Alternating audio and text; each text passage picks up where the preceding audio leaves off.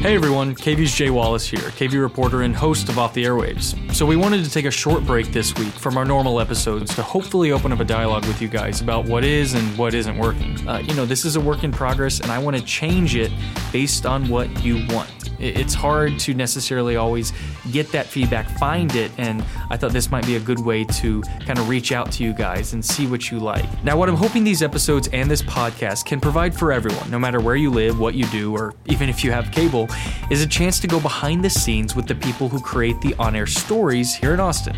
While I know what I want this product to be, I'm still working on the process.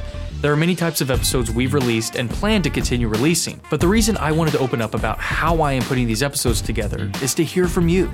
What have you liked so far? What would you like to hear? Who would you like to hear from?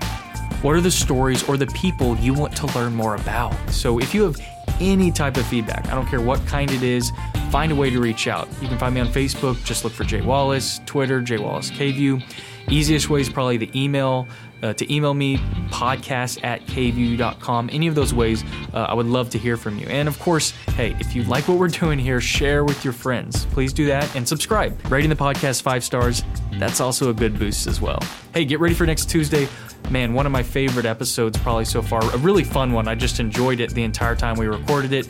Brought in Brian Mays and Yvonne Nava. They're the morning anchors here with me, co workers, and uh, we just had a really interesting conversation about what brought them to the point of being morning anchors together, what they like about each other, what they don't like about each other. Uh, it was a blast. You won't want to miss it.